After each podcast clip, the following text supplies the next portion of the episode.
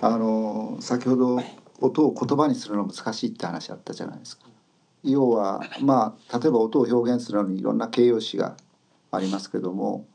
音に音だけで使われる形容詞ってなんかほほとんどないなっていう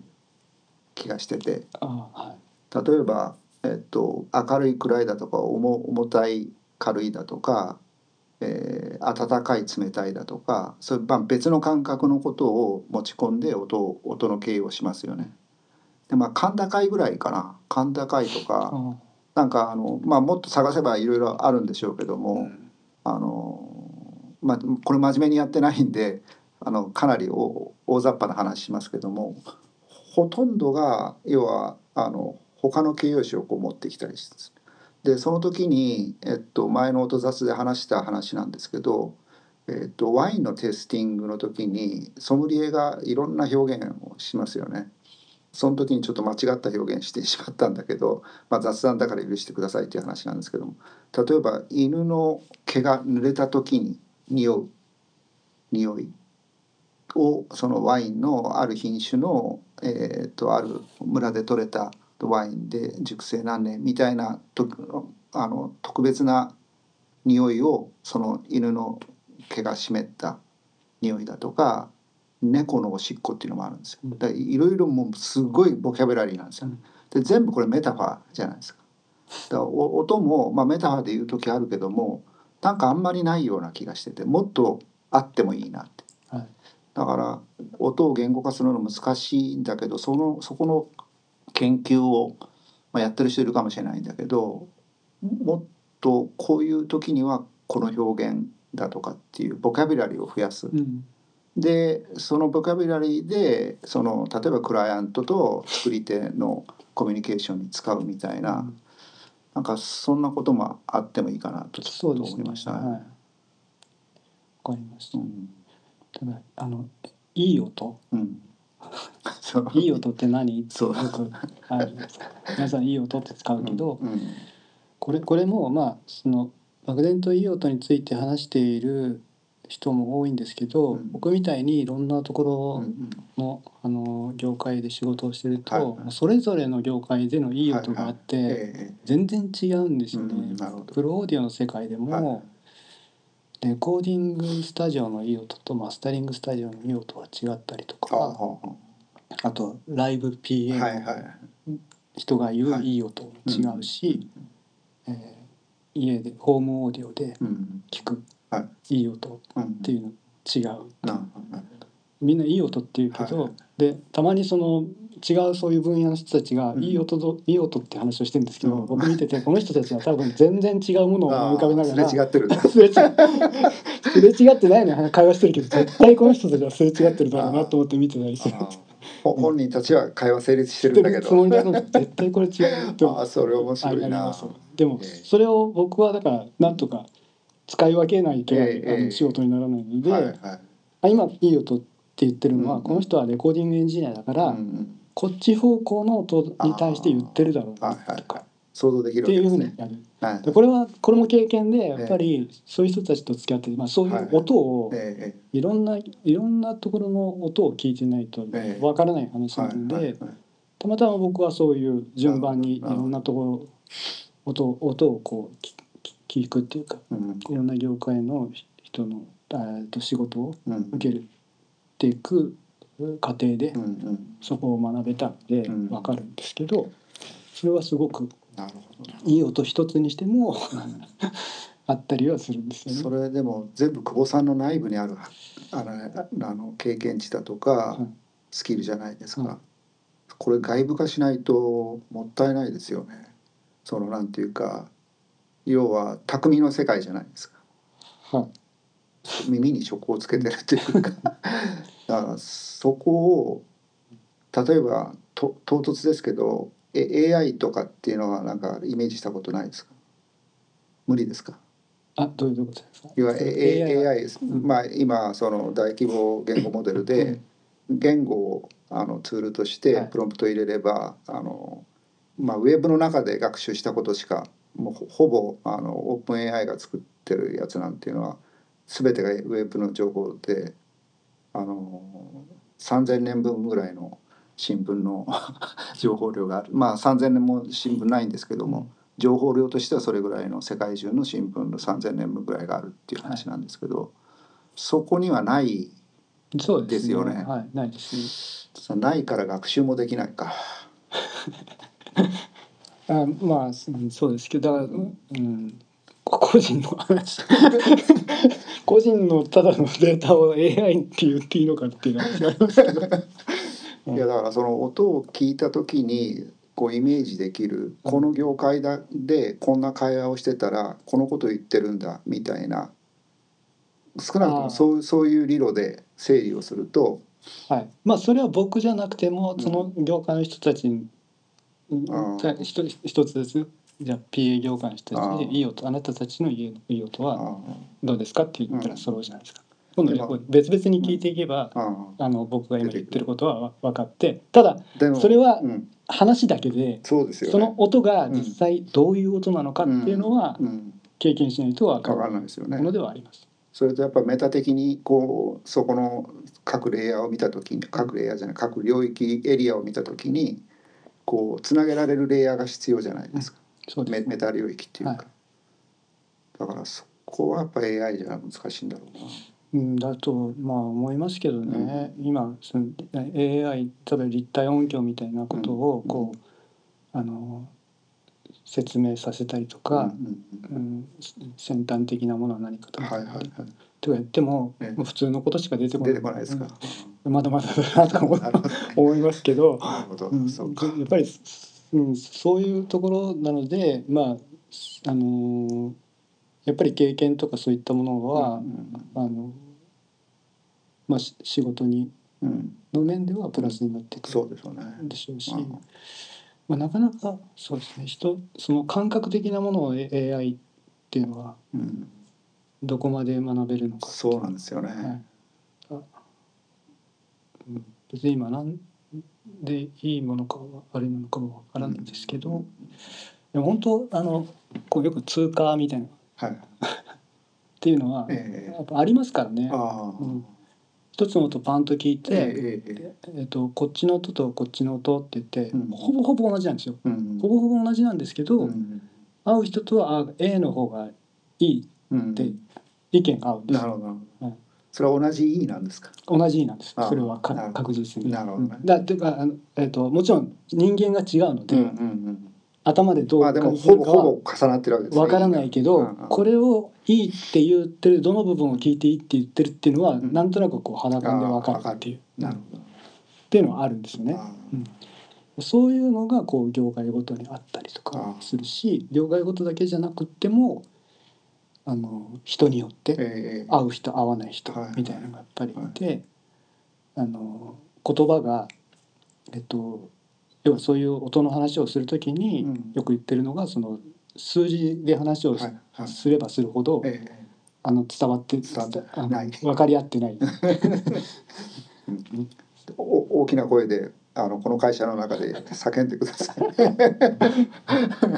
でそこが面白いところですよねだから僕はだから本当にアウトプット側のええことしかやってないからうんそうなってる逆に言うとまあ僕みたいなのでも仕事ができてるのはアウトプット側だけをやってるからうんではあると思うんですけど、うんわかりました。あありがとうございます。すごくあのじゃあし将来の話をしたかったんですけども将来の話っていうのはやっぱりそこの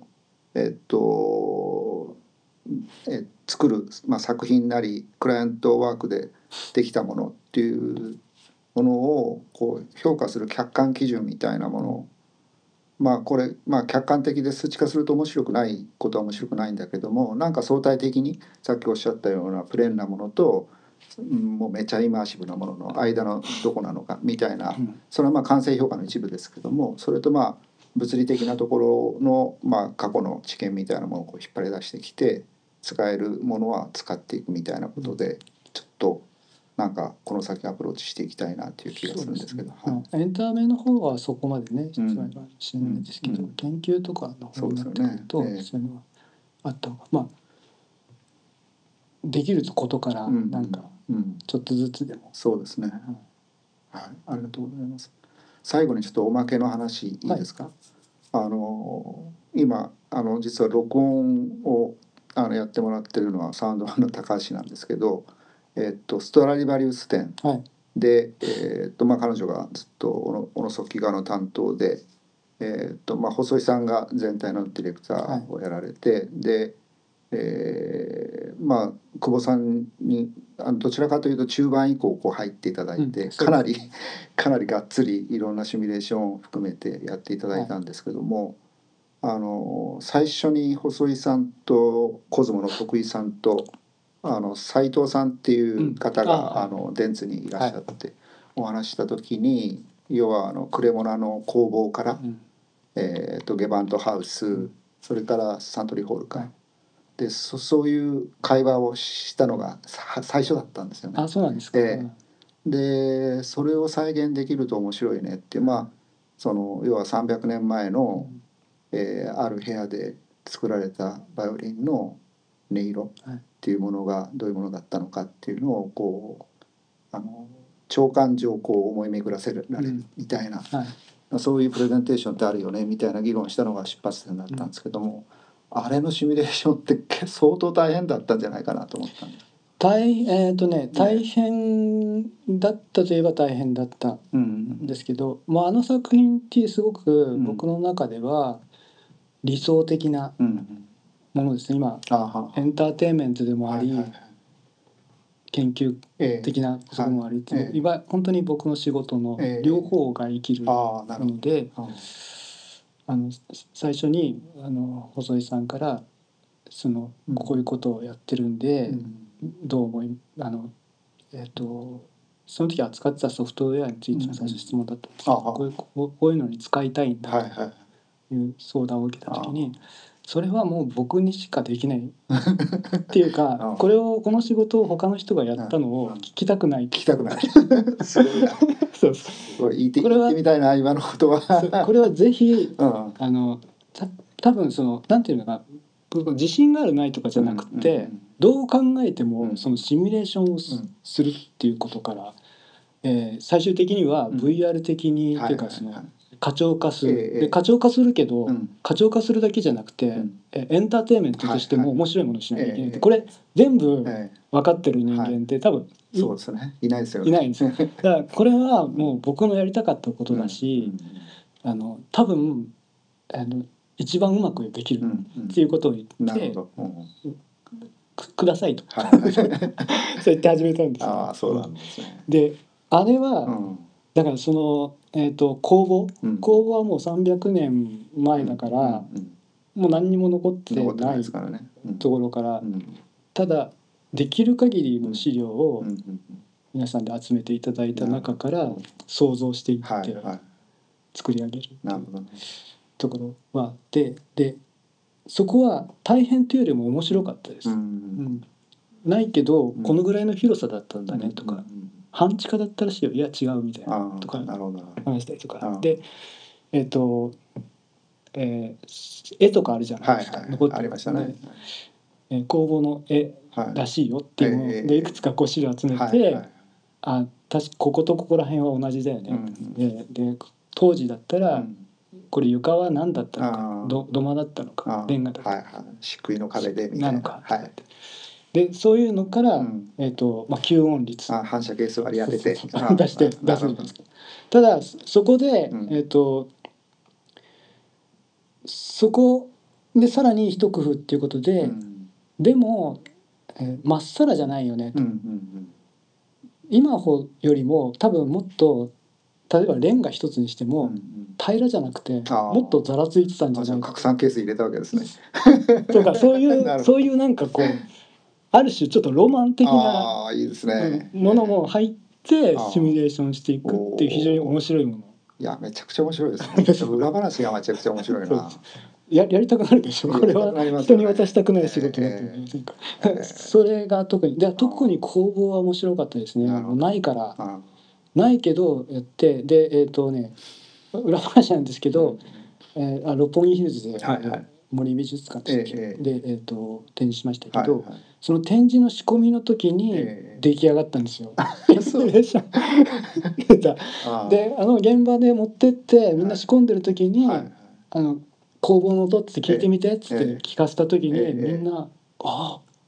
あなあるいいね」ってなったんですよ。ええ僕もあええあれね工房シミュレーションしてこうコンピューターにバッと出てきて、はい IR 出てきえて、え最新をあのストラディバリーの音はいはいを通した時に「 えあっぽい」ってああなるほど知らないですよ300年 前の工房の音なんああて。ただなんか本当にそこでうん試し弾きし,、しているかのよううな,、んなるほなどねんかイマジネーションああがそれ没入じゃないですかいや僕そうですねイマジネーションが浮かんできたのえで、えあこれ一つ成え功すごいってない思っていやその話は面白いですねでマリー・アントワネットの,、うんあの部屋も結構、うんあああとベルサイユ宮殿行けますよね、今うもんで僕も行ったことあるんですけどああのプチトレーナーはいのとか、はあのうんは離れのいうんで実際のその部屋もおぼろげながら、うんこんなとこだったよねっていうのを覚えてたし、こうだからその記憶があるのでなるほどその音を聞いた時にああああぽいかなって思いました、ええ拡散係数は大きそうですねいろんな装飾がうんえっ、とねまあねご存知の通りシミュレーションってそんなに細かいところをはやいやらないやらないっていうかえやればやるほどなんか意外と違うものになってたりするっていうのがあったのでなんですけどそうで誰とあなんかあの、えー、とサロンでうん小さいサロンで、えー、と割と近いきうん近い距離で弾いてもらってるなうんっていう感じの音になってる、ああで次ゲバンドハウスありがとうございはいまあ、あれシューシューボックス型っていうんですかまあまあそうですね、ねまあご500人ぐらいのはい、方ですもうあなんか多分ねそんなに音がいい感じは、うんうん、しないんですけど、はいはいあでもここんな感じだったのかなみたいなのがあって、 2三3 0人の楽団でやってたみたいですねうんうん一番大変だって言われたら、うんうんえーサントリーサントリーホールですあーなぜなら今あるからある今あっトヨトヨてタさんも来たしね そう知ってる人が知ってる人っていうかもあうね、あうんうん、でまあ細井さんもそうだと思うんですけど、